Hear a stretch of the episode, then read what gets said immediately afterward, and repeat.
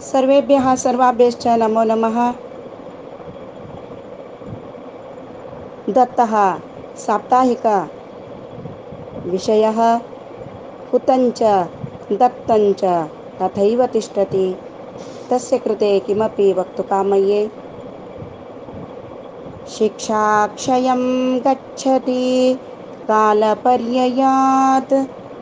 सुबद्धमूला निपतन्ति पादपाः जलं जलस्थानगतं च शुष्यति।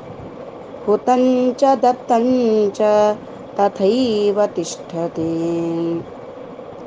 भासमहाकवेः कर्णभारं नाटकात् उद्धृतः। अयं श्लोकः, कर्णार्जुनयोर्मध्ये भयङ्करयुद्धः। तस्मिन् समये ब्राह्मणरूपी शक्रः आगत्य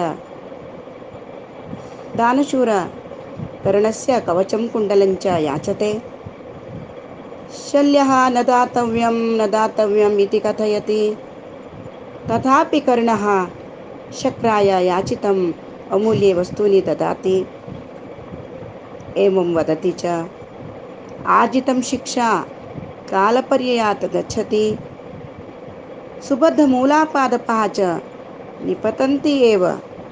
जलाशयस्य जलमपि कालान्तरे शुष्कं भवति, किन्तु यज्ञे हुतम् आहुतिः, दत्तं दानं